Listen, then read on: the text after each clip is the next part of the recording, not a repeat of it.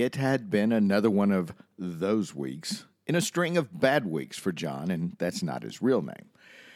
The last year of pandemic related issues was bad enough, but at least the immediate family had made it through things pretty well.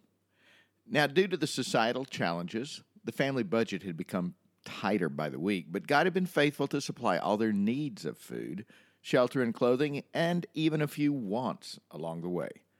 And then the notice came today. His job would be terminated in two weeks as the company right sized, as they called it, to attempt to stay viable in the crazy economy. In utter dejection, John went home, went out to his favorite thinking tree in the backyard, and sat down. He was depleted in physical, mental, and spiritual energy. What would he do now? The story I just related is fictional, but the circumstances and outcomes are all too true to many men in today's economy of life. We live in uncertain times with challenges all around, but guess what? We're not the first to have this happen. Take a look at the prophet Elijah in 1 Kings chapter 19 verses 1 through 10. Here is a man of God who had just gained a God directed victory against the prophets of Baal, with God showing his power in miraculous ways. And then, with a shout of victory still ringing in his spirit, he received word that Jezebel was out to have him killed. And he ran. Elijah ran for his life into the wilderness where he ended up sitting down under a broom tree, his thinking tree in this case, so to speak, and prayed that he might die. And he cried out to God and said, It is enough. Sounds pretty bleak, huh? However, I offer to you that maybe, just maybe, Elijah set a pattern we need to consider as men. I mean, we've all had our share of rough times, whether our physical health, is involved, our financial means and support for the family, or just with family issues themselves. And when those times do come, however, it is our choice of how we will respond that makes the difference. Now, before we go any further, let's clarify a few points. First of all, we know bad times in life are going to come. That's a fact. Secondly, have you ever noticed that your bad times or the struggles often follow some great win in life?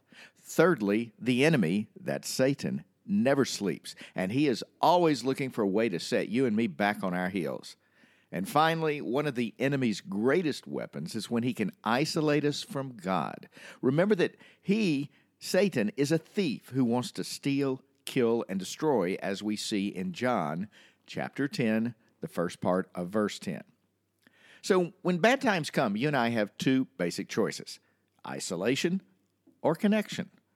Many men will isolate at the base of the tree, so to speak, by uh, grabbing a gallon of ice cream, scrolling through Facebook for hours, buying a new boat, a gun, or other stuff they really don't need. Some by buying a case of beer and then consuming it all at one sitting, or maybe just taking a stroll through a porn site for time unending. That's what Satan wants you to do, guys.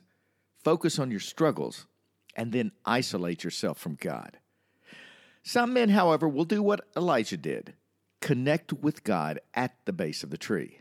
Like Elijah, we need to pause, be honest, and cry out to God with our needs. Basically, tell God, I'm done. I need you to step in and fix this, which is what Elijah did. Satan wanted the tree to be the end of Elijah. God had other ideas. Satan still wants your tree that you re- retreat to in life during difficulties to be the end of you. And guess what? God still has other ideas. For Elijah, instead of becoming the end, the meeting at the base of the tree became a place for surrender and reconnection with God. Ultimately, it began a new beginning of God continuing his work through Elijah. God seeks to do the same for us if we will let him.